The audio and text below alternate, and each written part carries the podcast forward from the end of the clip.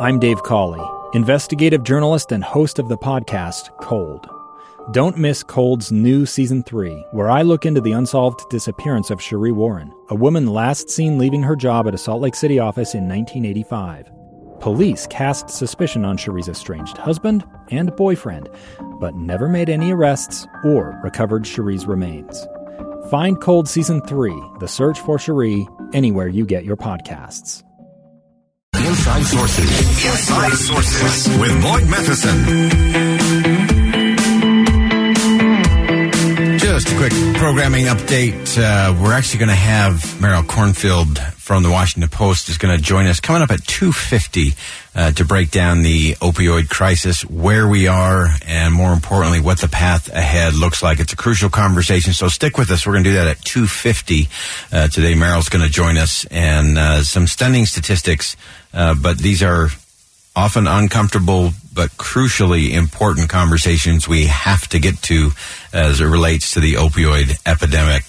Uh, in the meantime, we're going to uh, cruise through what I think is one of the interesting things to watch on uh, both sides of the political aisle, uh, and that is this uh, propensity, especially of late, uh, to look backwards and to focus backwards. And while memories are are a good thing, and positive memories can be helpful.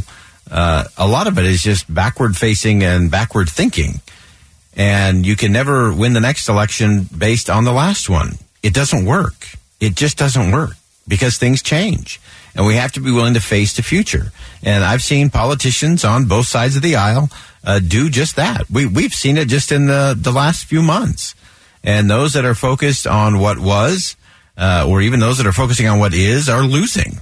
And those that are focusing on what is next and where we go next are winning. Uh, that's a model. That's a principle. That's a lesson uh, that we all ought to look at. And it doesn't just apply to our politics. It applies to everything else we're doing. Whether that's in your home, whether that's in your business, uh, whether that's in your community, all of those things uh, have to align. And when we look at that, uh, I want to go to something that I learned uh, a long time ago from a great mentor of mine, uh, Barry Packer, uh, when I was a missionary in Japan. Uh, and he shared some things uh, around looking back versus looking forward.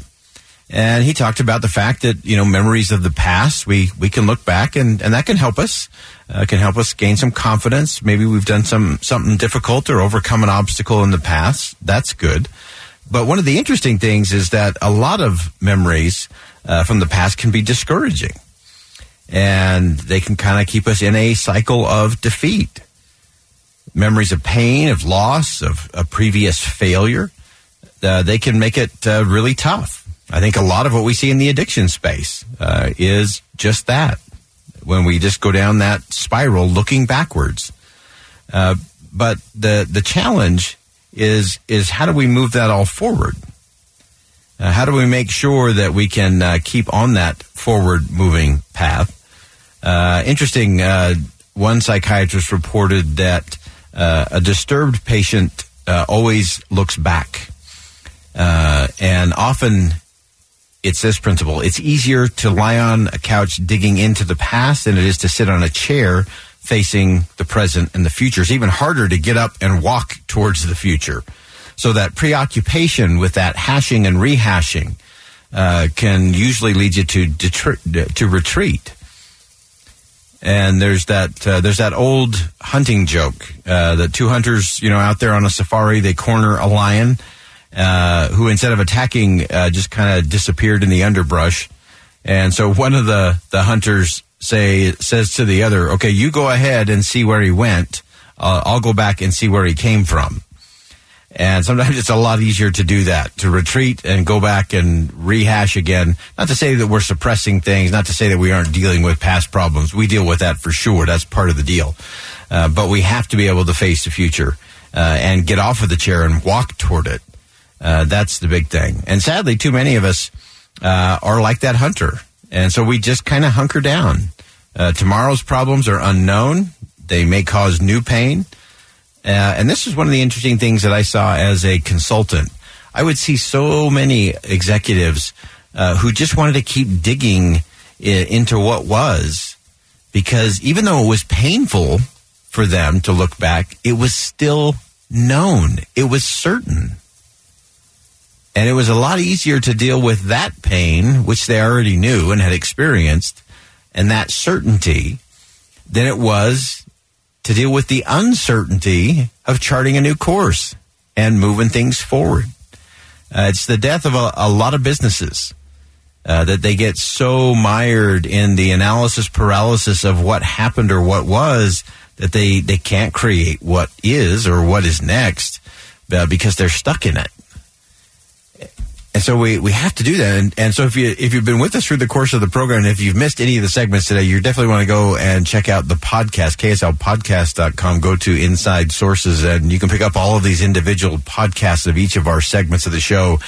And we've gone through this from political parties to leaders, leaders of companies. We talked about Bill Marriott today. And there are just some great lessons there, but they all have this ability to recognize and learn from the past, re- understand where they are and where they want to go, and then march it forward uh, and start going. And sometimes that takes a little more risk. Uh, that certainty isn't quite as strong. But if you aren't willing to do that, uh, then then we just keep getting what we've been getting, which isn't working. We've talked about both Republicans and Democrats today, mired in leadership that is so been there, done that, that I don't think they're curious anymore. I don't think they're really listening uh, to what voters are telling them or what voters are actually experiencing. They're so deep into the Washington, D.C. bubble uh, that they're not even capable of experiencing it. Uh, loved hearing about the representative from California. She is, uh, again, a young progressive and she experienced for herself what happens when bacon goes to nine ninety nine a pound, and she put it back, and that was transformational for her. Because suddenly she knew what the polls had been telling her all along, and that is, yeah, this is getting really hard for a lot of families. But you have to be willing to embrace that. You have to do what Bill Marriott had said. Check your ego at the door, stay curious, be humble, listen be willing to decide to decide to do it differently. Otherwise, we're just hunkering down and we're going to get the same thing. Uh, and I repeat my call from before that whether you are a Democrat hoping for change or a Republican hoping for change, if you're looking at the United States Senate, uh, it's only going to take 26 votes, most likely, to become the leader. So are there really not 26 Democratic senators who will say, you know what, Chuck Schumer's been there a long time. Uh, we should really do this differently? Would there not be 26 Republicans who would say, Mitch McConnell's 88, he's been the leader longer than anybody? Uh, we should do this different. That might take some political courage. Uh, so again, is it easier just to hunker down and just go with the status quo? Or are you willing to face the future and go explore something new and different? Are you willing to risk power in order to serve better? And that is a question we should ask every elected official. Are you willing to risk the power you have in order to actually lead and make the future better? Otherwise, we're going to have the same conversation next year and in 2024. Uh, it's time to do it differently, but it will require political courage and not just from our elected officials. That will also require some political courage from each of us. Because if we just continue to do the status quo because we're afraid of losing power, we will get exactly what we deserve. We're going to step aside for one last commercial break. As I mentioned, when we come back, crucial conversation. Meryl Kornfield from the Washington Post. We're going to talk about a record high 100,000 Americans died of drug overdose last year. We've got to change the conversation. Join us. We're going to stay with it right after the news. Stay with us. Two friends taking pictures of the rising full moon on a summer night. Two teenage kids doing what teenage kids do. When a stranger with a gun and a death wish changed everything. It was violent, it was senseless, and I will never understand it, I will never accept it. I'm Amy Donaldson, and unfortunately, we're all too familiar with stories about how violence shatters lives. But what we rarely see is how they are rebuilt.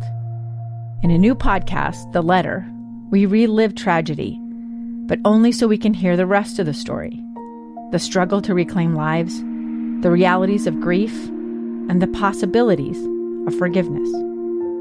I believe in miracles. Sometimes I thought there are no miracles. Yeah, there are, and this is a big one. Follow the letter at theletterpodcast.com or wherever you get your podcasts.